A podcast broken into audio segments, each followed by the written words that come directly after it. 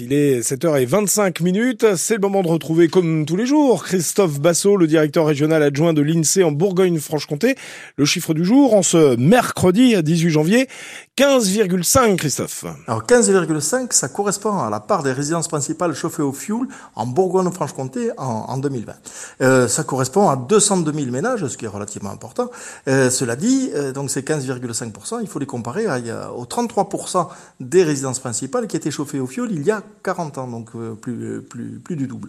Alors la, région Bourgogne-Franche-Comté, la première région de France euh, pour le chauffage au fioul, euh, la moyenne nationale c'est à peine un peu plus de 10%, et en Corse, c'est la région la, moins chauffée au fioul, c'est 2,4% des logements.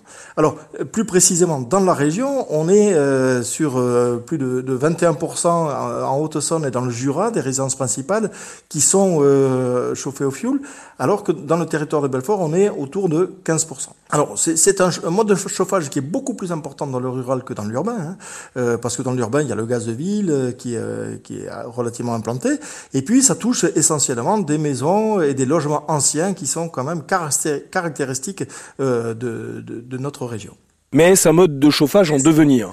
Eh bien, non, non, parce que c'est un mode de chauffage qui est très polluant. depuis le, 1er juillet 2022, il y a interdiction de remplacer une chaudière au fioul défaillante, euh, parce que ça, ça, pollue beaucoup trop. Alors, le coût de l'installation est deux fois plus élevé que l'électrique, et puis le coût du combustible a beaucoup progressé ces derniers temps.